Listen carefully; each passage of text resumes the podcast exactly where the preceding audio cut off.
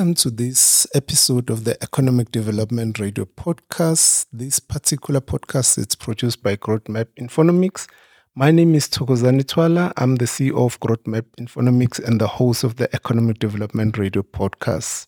This particular podcast is aimed at assisting our listeners to get information that they can use in their decision making processes in their organization and take actions to try and improve their businesses going forward. Today, I'm joined by a very special friend. I won't say a special guest, someone that I've known for a couple of years, Mr. Rui Marto. And he'll be telling us more about what he does, you know, from a professional point of view, and some of the leadership roles that he holds in the business space of chambers and other activities that is involved in in this particular country. But today, really, we are interviewing Mr. Rui Marto as the president of the EU Chamber of Commerce and Industry for Southern Africa. Rui, welcome to this particular episode of the Economic Development Radio. Thokozani, thank you so much. Uh, I'm wanting to be on your podcast for some time, so thank you for the invitation. Really appreciate it. Love that opening music, by the way. Yeah. Just sets the scene. No, thank you so much, Rui.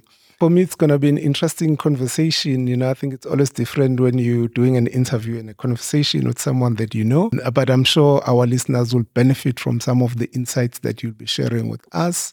You know, but before we really go into the interview, for our listeners, you know, let's just give them a sense in terms of who you are as a person, you know, and some of your highlights from a business and a leadership journey point of view.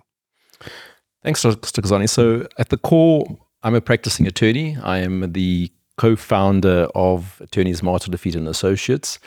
Uh, the areas of specialization of the firm are commercial property law Yeah. um, and civil litigation. My own specialization has evolved over time. My DNA is really that of a litigator. I'm a warrior at heart, and um, that can't be taken out of you. Uh, but over the years, I've developed and sort of focused more on the commercial and company side. I can't help myself, keep still to the commercial litigation. I enjoy a good fight. But of course, I wear many, many, many more hats. Yeah. And um, in terms of uh, highlights from a professional point of view, of course, one I've enjoyed a number of uh, litigation victories. Um, I'm especially proud that very recently, two weeks ago, we won the award for second nationwide for our recoveries and our collection department by Nedbank, uh, our largest client. Wow, congratulations on that particular achievement. Thank you. I'm so proud of our team. Really, really did very well. Um, and we normally come in the top three uh, three times over the last five years. So I'm really proud of them. Um, so there's something that we are doing right. I, I would like to think so. Yeah. Um, and then what I'm also proud of is on the commercial side, and obviously with the involvements of the chambers, is that I get to provide both local and overseas investors a soft landing to the country, Yes. assist them in terms of setting up right, um, setting in terms of company structures. And uh, why, why I'm proud of that is that I can, you know, fly my South African flag in terms of knowing that I'm promoting the country, promoting investment in the country, and of course, job creation, which we are so much in need of. Definitely. In in terms of just other things, so um, I do seminars uh, within my specialization. I write a number of uh, articles for various publications. I um, have appeared as a guest legal expert on radio, and I'm soon to extend that to television in an upcoming series. And then the two that you touched on already, uh, I'm co-founder and director of the South African Portuguese Chamber of Commerce and a director and current president of the EU Chamber of Commerce. Thank you so much, Rui. You know, and and obviously we'll touch on both roles uh, in terms of you know the SACPC um, uh, role as well as the EU Chamber of Commerce and Industry role as well. But before we actually even expand on our conversation, for someone who doesn't understand what is the role of you know the EU Chamber of Commerce uh, and Industry in Southern Africa, how do you normally explain the role and the mandate of the chamber? So I think very simply, we like to think of ourselves as the voice of all European investors in Southern Africa. So there's reportedly around a thousand companies set up by EU companies, um, employing around between 300 and 350,000 uh, employees in the country. And the, the role of the EU Chamber is really 90% advocacy. So the EU Chamber is a chamber of chambers in which we have seven bilateral chambers as as our members. Okay. And really, the the EU chamber then does advocacy work. So we get the feedback relating to our members' members in respect of any impediments to investment in South Africa. And then we take up the mantle for them. What also assists is that every second year we do a business climate survey, and that also gives us straight data that we can rely on in respect of highlighting what the main issues are that are impediments to business. Okay. You know, so you are very evidence based in terms of, you know, your lobbying and your conversations with different stakeholders, including government. Um, i.e., if some of the policies that are being made by government is making it a bit difficult, you know, for foreign companies to do business in South Africa, you'll be engaging government and lobbying government for changes uh, around some of those particular issues. Is that correct? Obviously, it helps when you have the data to assist you. In other words, it's not something that Rui Marto is saying. It's not something that the EU Chamber is saying. It's the feedback that comes directly from the statistics that we that we highlight. And again, our mission here is not to use it as a stick to beat anyone with. Our, our, our, whole purpose is to be constructive in a dialogue, to give the feedback. Yes. We're all after the same thing. Yeah. We want to have a diversified economy. We want to have job creation and have a successful business in the country. And it's important to give that feedback back uh, so that we can work with the agencies, work with government in terms of trying to improve the situations, um, not only for EU based businesses, but also for all businesses in the country. Yes, yes. And, and I think that's quite important, and I'm sure government also recognize the importance and the strategic nature of you know the EU investments in the country. My understanding is that you know the EU is you know one of the largest investors and trading um, partner for South Africa, basically because of the economic partnership, you know, program that is in place, you know, between the EU and SADC, which really just makes, you know, this trade and investment relationship a bit more predictable and then a bit more stable, because there's a particular framework that relates, you know, I mean, to the way how we do trade, you know, as a country between ourselves and the EU. Does that really help to say we do have that partnership agreement? Yes and no. So there obviously is a very strong EU South African strategic and preferential economic relationship, yeah. which has been around for many, many, many years. Um, it's certainly one of the longest relationships in existence in terms of South Africa and any other economic partner. Um, the relationship in itself, from an economic point of view, is embedded in the SADC EU Economic Partnership Agreement, the EPA. Yeah. Um, and it in, but it includes cooperation across a much wider set of social, environmental, industrial, developmental, and security related matters. But the core really comes from there. But then we can talk about the the, the numbers in respect of um, of what that relationship entails when you go into the, the actual numbers of terms of trade. Yeah, but maybe let, let's talk about some of those particular numbers, especially in terms of you know foreign direct investment. You know, of what percentage of South Africa's foreign direct investment does the EU account for? So the EU is South Africa's largest source of FDI. Okay. The EU now, in terms of the latest figures available, contributes to 48.8% of all FDI investment in the country. The EU is South Africa's largest trading partner in goods.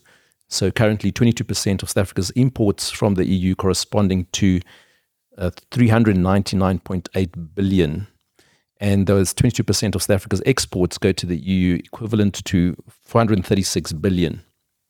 We're talking some significant numbers. Yeah. Um, in addition, of course, what that will reflect is that there's a, positive trade balance in favor of South Africa for uh, over the last two years. Just in comparison, China and United States are South Africa's second and third most important trading partners, accounting for 14.5 and 8% of South Africa's total trade, respectively. So that's that's quite significant, Rui. I mean, uh, forty-eight point eight percent, you know, of total foreign direct investment flows into the country comes from the EU, you know, countries or companies. Almost fifty percent, close to fifty percent. Correct. Right. So yeah, so it's quite important that government also listens to you know what EU companies are saying about the investment climate in this country, but it also says you know EU companies have confidence in the South African economy because we keep on seeing, you know, increased investment. Uh, and as you said, you know, contributing to job creation, contributing to foreign direct, you know, investment benefits from a skills point of view, transfer transfer of technology, and and and and other things that you know comes with FDI as well. But, but I mean, what is what is very positive is that it's not only it's not only that is that the figures reflect that it's reciprocal. Yeah, It's not just a situation of a one way flow of either product dumping or you know that, that one part party gains gains more than the other. yes, As we can see, the trade balance is in favor of South Africa at the moment yeah. by 46 billion rand, yeah, uh, which is it's quite significant. good. Yeah, What is also interesting when you diagnose the, the EPA and the benefits um, is that there's been a more diverse range of products um, that have been exchanged between the two countries in terms of trade, Okay. and more so than any other trade partner as well. yeah, which is quite important, right? Which is what you want because you want the country to be diversified. Yes. So if one sector tanks out, at least that it's supported by other sectors. Yeah. And this the, the, the figures reflect that that's coming through. Okay. Then Rui, maybe just from you know the economic sectors, you know, where most of these investments are going, you know. Uh, are we seeing quite a lot in the manufacturing space? Are we seeing quite a lot in the services? You know, just give us a sense in terms of, you know, where most of the companies are investing in in terms of economic sectors. So, according to the stats available to me, 32% of EU firms operating in South Africa are investing in manufacturing, Okay. 25% in services, and 21% in wholesale and retail. Okay. Geographically speaking, most are based in Gauteng, but also with significant numbers spread throughout the country, including Western Cape, KwaZulu Natal, and Eastern Cape. That's that's quite interesting. And I think if we were to just, you know, talk more about the manufacturing Rui, so that will include subsectors like the automotive, Yes. agro processing, you know, which are sectors that government is prioritizing because again they're very labor intensive in terms of job creation. And South Africa has some sort of incentives in place, you know, to support companies that are active in those particular sectors as well. Absolutely, and don't forget that you know for for a period f- following democracy, unfortunately, we had really a decimation of the manufacturing sector, which government has now for a number of years been trying to build up. Yeah. So at least these figures are encouraging in that regard. No, definitely. You know, but as you said, Rui, you know, I mean, we do see investment in services as well, uh, which is quite encouraging because it says, you know, uh, these particular companies are sort of like, you know, diversifying in terms of the kind of investments that they're making. But there are also challenges, you know, not just only for EU companies, for domestic companies, for North American companies, Asian companies that are doing business in South Africa. From your own observation and engagements with the EU companies, what are some of those, you know, top three challenges for doing business in South Africa? I, I can't stop at top three. I, I have to list uh, Yeah. list more than that. Um, the, number one item, no surprises there. That prize goes to, of course, energy supply, and the energy supply uh, or the lack thereof has obviously been decimating for the South African economy, growing at a snail pace. And unless and until we get the energy crisis resolved, Solved, yeah. We're not going to be able to resolve anything else. Uh, the unemployment's going to remain where it is, and the growth in the country is going to remain where it is. So, by far, number one issue is energy supply. Okay. And I just want to go back one step. So, every second year, I, I alluded to the fact that we have a survey, a business climate survey. Yeah. and so, we part of the survey is we ask companies in terms of reflecting what the biggest challenges are. Ah, yeah. So the states, the sta- the stats I'm giving you, or, or the answers I'm giving you, are in, that come from that survey. The last one, which was conducted and released in in uh, March of 2022. Okay. So number one, energy supply. Number two, corruption. Three, political environment, labor costs, economic growth, availability of qualified labor, value of the rand, and transport infrastructure. But I really focus out of those. I think energy supply, labor costs, and transport infrastructure. I mean, at the moment, with all the crises that we're having in respect of Transnet, Transnet, yes. the you know the fact that we now have to transport all our goods on on the road um, obviously has a huge factor from a pricing, from a Yes. timing point of view, and that also uh, is a huge crisis. And also, what's happening with our ports Yeah. needs to be resolved. No, definitely. I think even most of our listeners will agree with some of those particular challenges. But as we said, these are challenges that are also facing South African companies and you know companies from elsewhere. Uh, the energy crisis, in fact, also impacting on the ability of government from a revenue generation point of view. Because if companies are not able to produce and make money, they are paying less taxes. Of course. You know, and then SARS is collecting less. And when SARS is collecting less, then there is, you know, less money that can be used by government to provide social services. In fact, the Minister of Finance at some point actually pointed out that the country might even run out of money by next year, March, you know, just because really they are under collecting. Yes. So the energy crisis really is impacting the economy very badly. So it needs to be addressed. Well, it's impossible for it not to have an, a domino effect. Yeah. Um, as you say, it, it, has an impact all the way through yeah. in respect of all, all projects.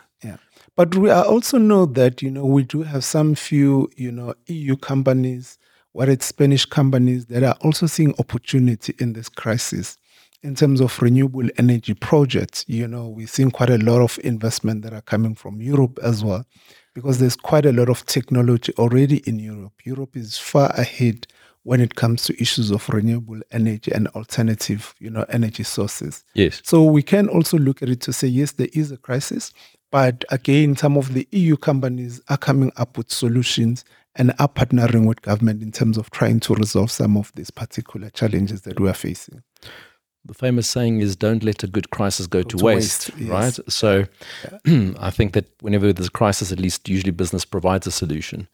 Um, it's exactly what you say. So South Africa is actively pursuing now transition to cleaner and more sustainable energy sources.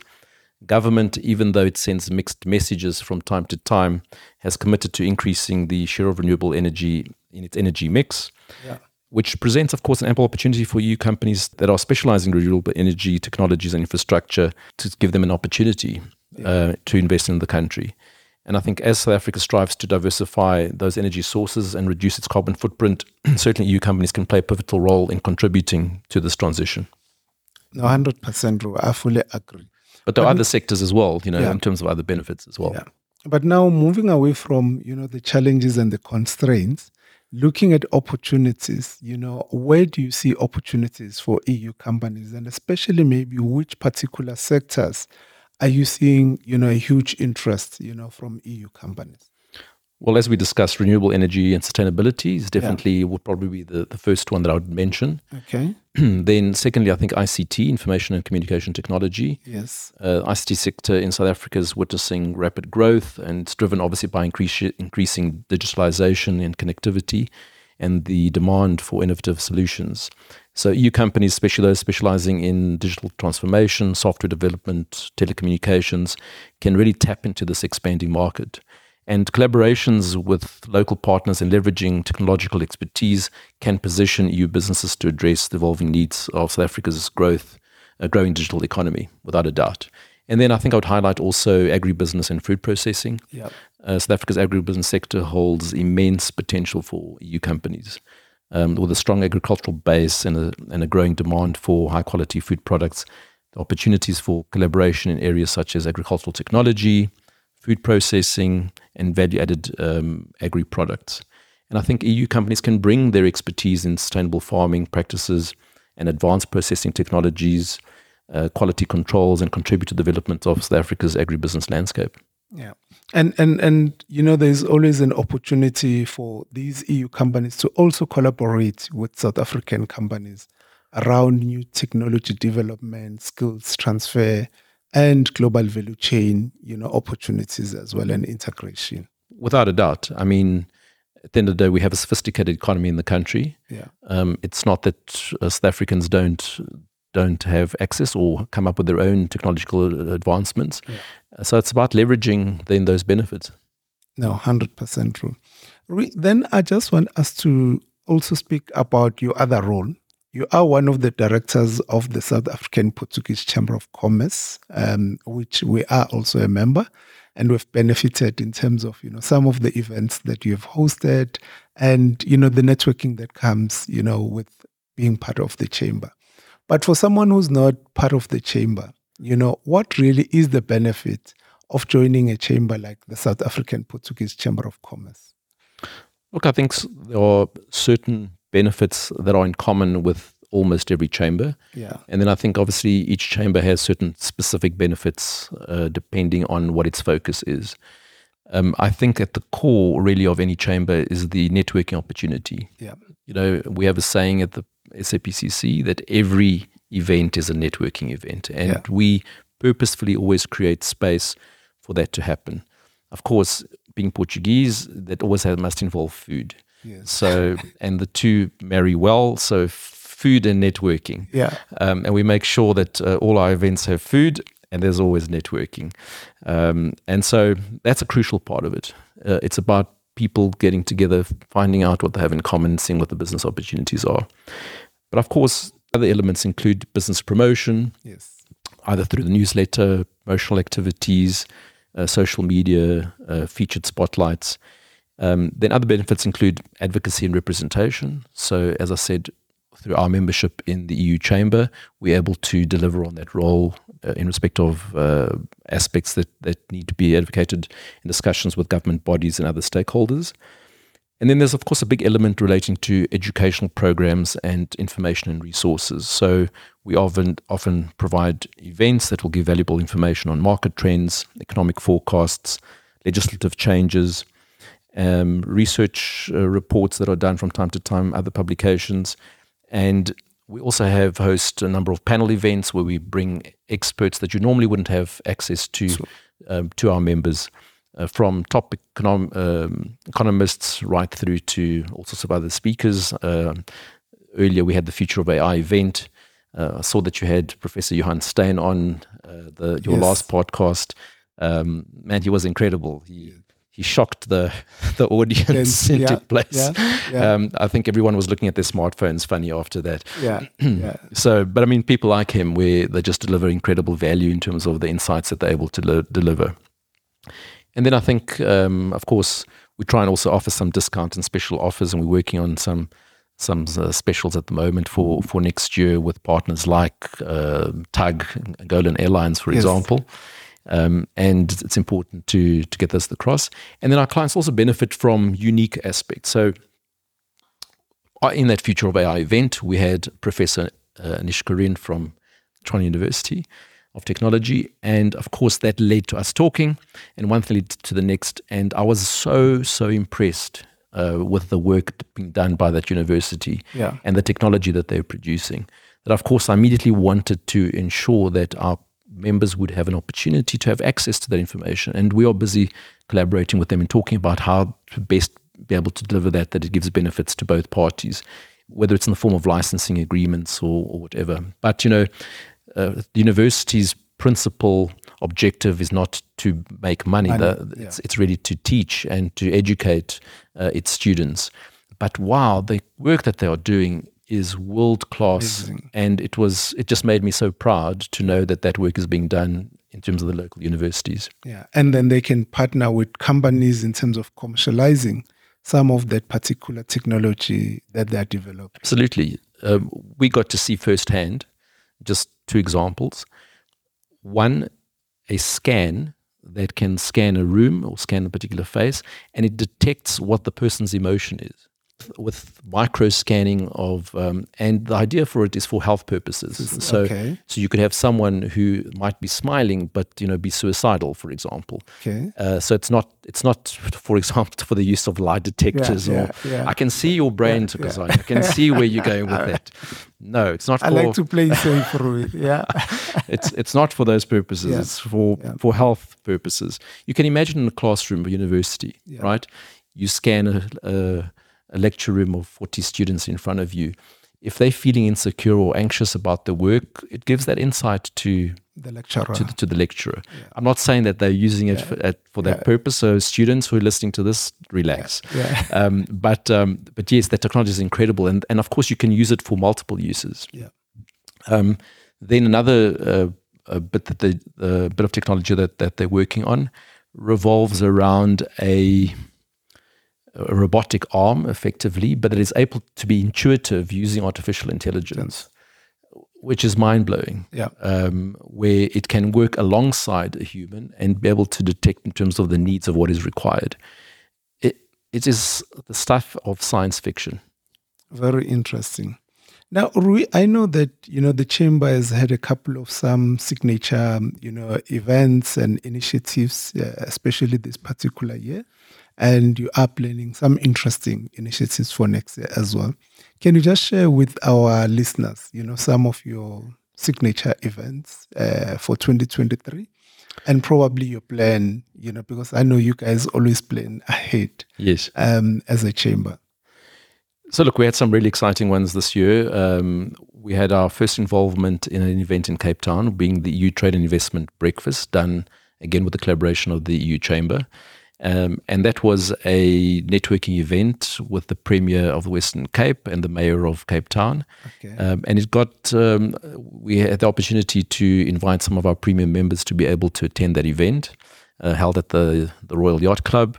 Um, and it really was the start of our commencement going into holding something for the chamber in Cape Town. Town, okay. And we're hoping to develop that for next year, starting a, a Cape Town chapter. Okay. And so we are have a number of plans in place in order to grow that, and we intend to then repeat this event in February next year. What we what we do is it coincides with the opening of Parliament. Okay. Um, okay. So it's usually in, in February every year. Yeah.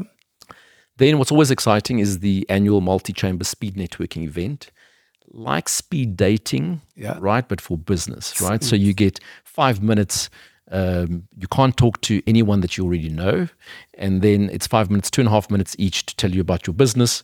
And you know, if you meet someone who you have no interest, you've sp- you've spent two minutes, and then we give an opportunity for people to then go back to to the people that they've connected with that that is of interest of develop, developing that business.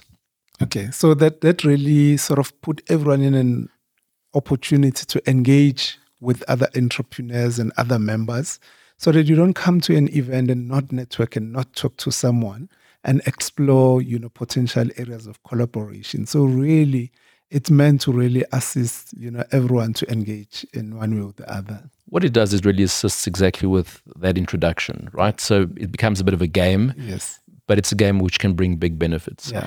And you know, a lot of people sometimes are some are more shy, uh, and many times you end up talking to the person you came with. Um, so this really forces you to go out of your comfort zone, and you end up engaging with probably between ten and fifteen people on the night. Um, so, and like I said, it's a fun. We we have a dong that goes off, and then Yeah, you you move to you the next on. person. Um, but it's quite quite fun. And of course, the fact that it's a multi-chamber event, we engage with our compatriots in Belgium and Italian and Spanish and uh, and our Nordic friends, and uh, the, certainly the Portuguese chamber members can then interact not only with their own members but with members from other chambers. Okay. Great. Then, as I touched on a few minutes ago, uh, we had two Future of AI events Yeah. um, partnering with APSA. And for me, there's one of my favorite two. It was supposed to be a once off event, but it, it really, there was so much to speak about and the interest was so high. It was a sold out on, on both times. And we've already had the commitment in terms of having probably grow it to a half day event for next year. Um, but this topic of, of artificial intelligence is just so important and the impact it can have on your business. Yeah. Um, and of course, there are very real fears around it. And it's important for business and C suites, especially, to understand what role they should play Yeah. and being, as Professor Johan Steyn would say, having a, A human centric approach to it. Yeah. Um, we co hosted the Ease of Doing Business in Gauteng together with the Department of Economic Development um, of Gauteng.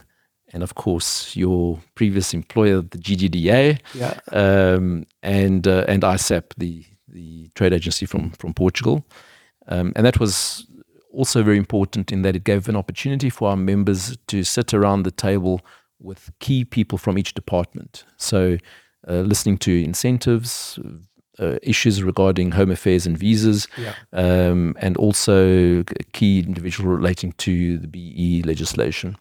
Um, so that was important, and uh, at least gave people opportunity to speak to people who can actually make a, a difference in terms of decision make decision making in respect of those processes. Yeah, but and and Remy, if I may just come in there, it just shows that the chamber tend to partner with both private sector companies, but as well as government. You know, whether it's at a national level, you're engaging with the DTIC, the Department of Trade and Industry, or at a provincial level, where you are engaging, you know, with an agent like the Gauteng Growth and Development Agents and the department as well, which is quite important because some of the issues that we are dealing with, you know, um, you need government, you know, to come in as well and, and, and resolve those issues. You're mentioning issues around, you know, business visas, you know, work permits. That's the space that government operates in. So if you need changes made in terms of, you know, that visa regime, you need to lobby and engage with government. So that's quite important that you also do partner and collaborate, you know, with, with government as well. Absolutely. It's absolutely crucial for us to be that bridge between the two. Yeah. And while we have many collaborations with private institutions, various other chambers of commerce, obviously our involvement in the EU Chamber, it's important to have relationships with stakeholders. And obviously, part of those stakeholders are then government agencies. You take an issue like visas, you know, there's there's such a problem at the moment in respect of, and I don't think, I wonder if our listeners realize the the potential uh, negative consequences sometimes when a single person doesn't get a visa to come to the country. There are, there are various examples of CEOs of companies yeah. wanting to come invest in South Africa, and their visa either takes months or they don't get it at all. Yeah. And that lack of uh, uh, issue of a visa then results in investment not coming in and jobs not not being created in the country. Yeah. It's startling. One small little, what appears to be a very small issue. thing, lands up costing the country, I think, millions, if not billions. Yeah. But I know, Rui, you know, maybe just um, to follow up on that particular point, that Home Affairs has set up this corporate permit unit, and they are now trying to address some of these issues. But we just need them to, you know, sort of like stop hurrying up slowly, you know, and, and start fast tracking some of these processes. I mean, the president himself, as part of his own economic reforms, you know, he has said that, you know, government will be paying attention to this particular issue. So let's hope that at some point, really, we're going to start seeing some traction around that particular issue.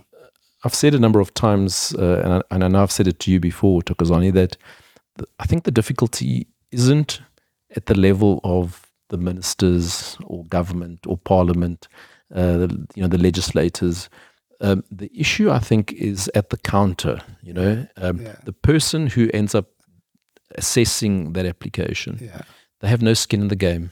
Yeah. They don't understand the implications of that. They don't understand the implications. Yeah. Um, I don't know if they care. Yeah. Uh, at least the perception that is created around you know the, the bungling that you sometimes get, and then there's a lack of consistency. consistency. And then, of course, you have a CEO that gets a visa, but then his family doesn't get a visa. Yeah. So, you know, how the, do you explain that outcome? Correct. Um, there's, you know, or, or you get the, the same level of directors that are the three of them in the same company. One will get it, and then the other two don't. Yeah. So these are the difficulties that we face from from time to time, and uh, I think unfortunately, what is frustrating is that we keep talking about the same things every year. Yeah. You know, when we look at that survey that has been done now for the last ten years, the same top ten uh, items come up uh, repeatedly. The only difference is that they change in order. Okay. You know, so energy has now gone top of the pile where it used to be sort of number five or number six in previous years. Um, and I think that's the frustration is that sometimes one doesn't always see the solution in the kind of time period that one would want. Okay. But I diverged a bit. I took you on a journey. Yeah. I was telling you about our 2024 uh, plan plan as well. Yeah. But maybe before yes. before you speak about your 2024 plan, um, please just share with our listeners, you know, uh, one of your greatest events for me was your um, uh, business gala dinner and awards that was recently held as well. Um, do you want to just share with our listeners in terms of you know um, how do you structure such an event and and and why are you doing such an event as a chamber? Well, I must say this year was really my spe- uh, really special event, and and I think probably the favorite so far. Yeah. Um, we initially um, it ended up being a blessing, but we ended up choosing the date of the World the Rugby The World, Cup, final. Final, yeah. so we had to we had to rethink it a bit, and so the best decision we made was to screen the the game at the event. And I tell you, for me, was such, and you were there. Yeah. Um, I'm sure you felt it as well. I had my moment, my favorite moment of the night was the real goosebump moment when all 250 of us were standing up, singing the national anthem, supporting the the, the Bokke. Um, and wow, that was just so incredible to be able. To, it was, you know, it's a unique one-off. We'll never have that again. Um, you know, the board jokingly afterwards was saying, "Geez, you know, for next year we not, we must start and see, you know, which other final that we Yeah. we can we can schedule this for." Yes. Um, but but yes, it created its own, own challenges. But it really was special, and of course, the reason that we do it is really to. It's so important to create success stories. You know, we we're always hearing about the negative stuff, Yes. and also I think for a lot of people, there's this perception in terms of when they look at successful businessmen and successful, successful businesses that oh the reason they're successful is because of A, B, or C. Either they were born rich, uh, Which is not necessarily or the case. it's or- because they they this race or that race. Uh, if only I was born into a rich family. If only I was born into this, or if only I, you know. And when you hear the stories of these entrepreneurs, man, what you realize is that you know there's no substitute for good old hard work. Yeah. And when they talk to you about those origins, you know, so many of them start out. I, I'll never forget the the CEO of ACDC, Mario Maio. Yes. I mean, ACDC today is the monster that it is, right? It is Yeah. the most incredible business. He started out in his garage. Yeah. He was baking, you know, he talks about it very proudly. We had him, you were, you were the MC of that event, the CEO dialogue. And he tells the story of that he was baking circuits in his stove. I mean, those are the kind of stories we need to be telling. And to for people to realize that, you know, most of businesses start from nothing. And it's just about an idea and hard work. And they then start from from very little and then they become what they do.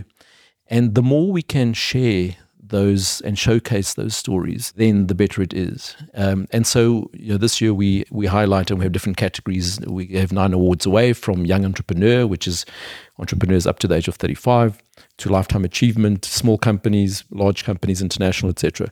And it's really important, and, and we think we do a pretty good job at highlighting those. And every year, I can't but help just be so proud um, because not only are we showcasing the stories, we also are reflecting on the diversity that exists and the contribution that these companies make to the South African economy.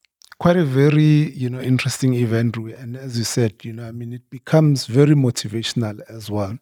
And it gives one hope you know to say if you are working hard. Uh, but again collaboration networking you know um being able to know where to source what and and getting advice you know from people who have also just walked that particular journey as well becomes quite important. But then Rui, then let's let's allow you to just you know quickly share you know your plan for 2024 but there's something else that i still want to ask you about the chamber before we move towards you know the end of our interview. Sure.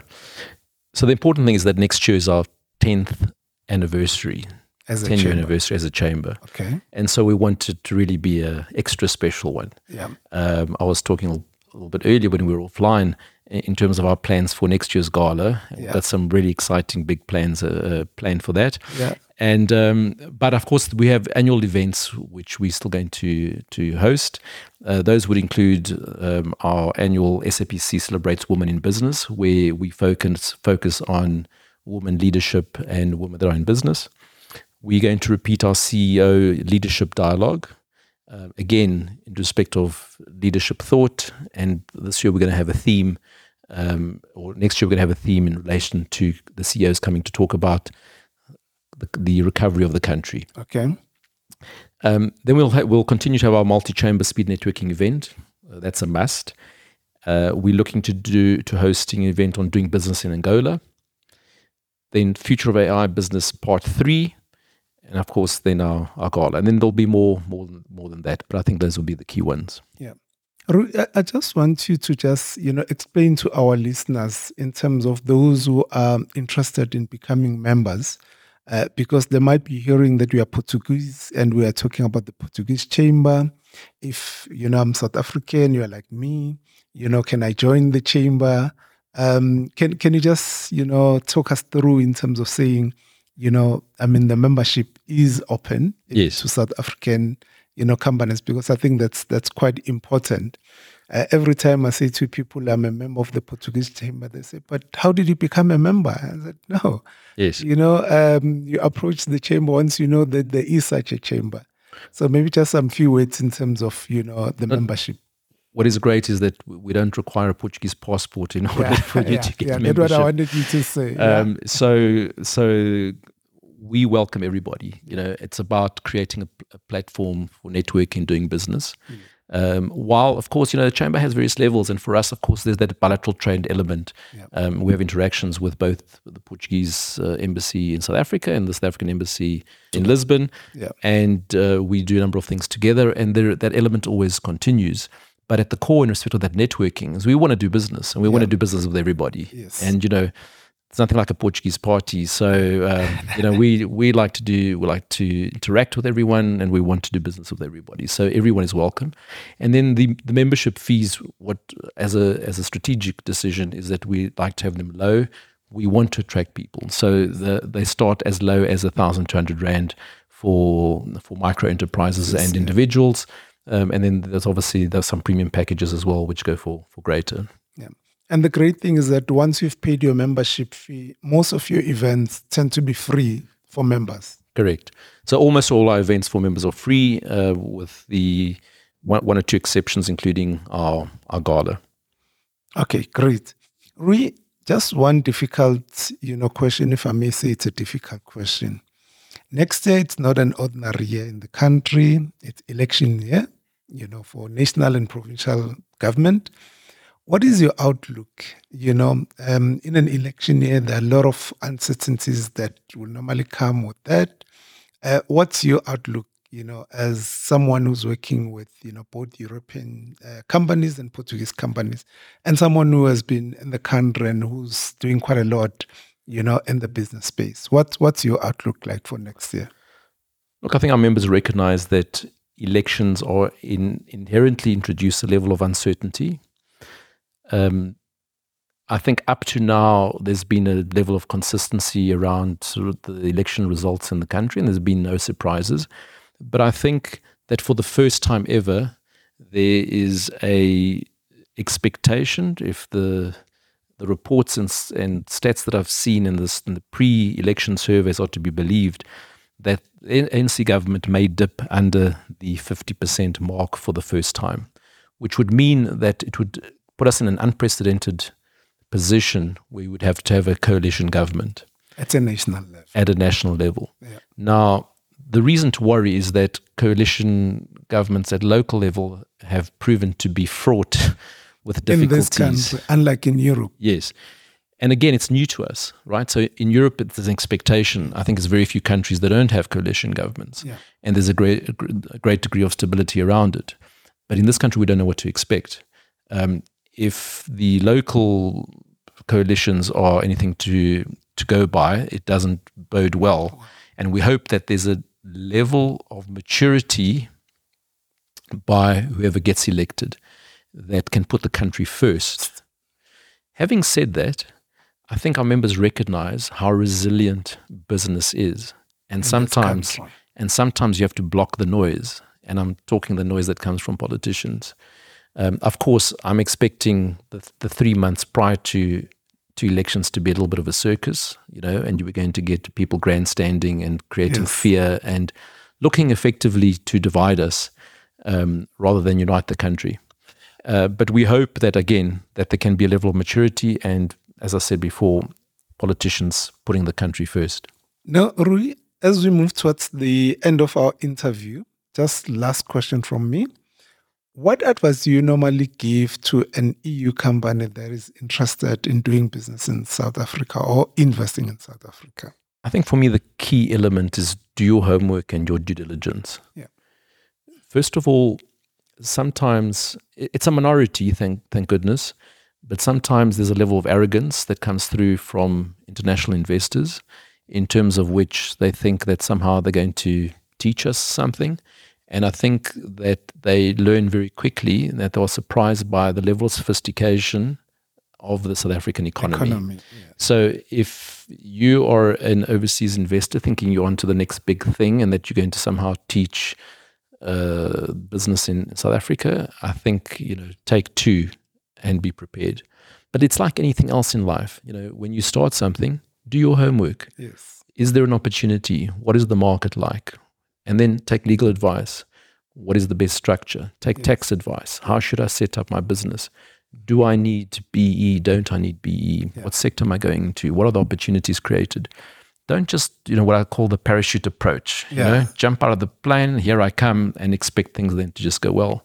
It normally doesn't. Okay. So a very practical and advice there. Rui, thank you so much for making time and for sharing your insight with us. Um, I think most of our listeners will find this particular interview, you know, very informative.